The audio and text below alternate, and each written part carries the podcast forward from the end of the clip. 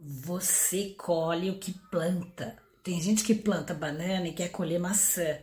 O que eu quero dizer com isso é que se você não cuida da sua saúde, se você é sovina e acha que prevenção é gastar dinheiro, então não reclama a hora que você parar no hospital e não puder mais trabalhar, ou não conseguir mais se levantar de um sofá, ou sequer conseguir andar e não ter mais força nas pernas ou não ter força nos braços porque não faz exercício algum e reclama que não tem dinheiro para ir na academia.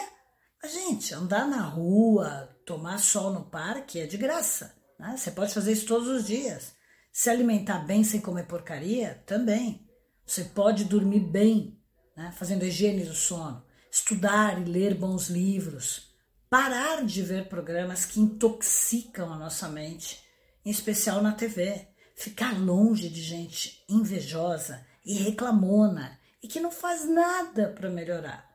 Olha, então, se você não cuida do seu corpo, também não adianta nada ter uma mente brilhante, porque o corpo não consegue sustentar uma mente brilhante num corpo fraco. Você tem que investir em saúde e prevenção. E não ficar reclamando depois num hospital arrependido porque não se cuidou. Então começa agora, se você quiser envelhecer com qualidade. Vem comigo.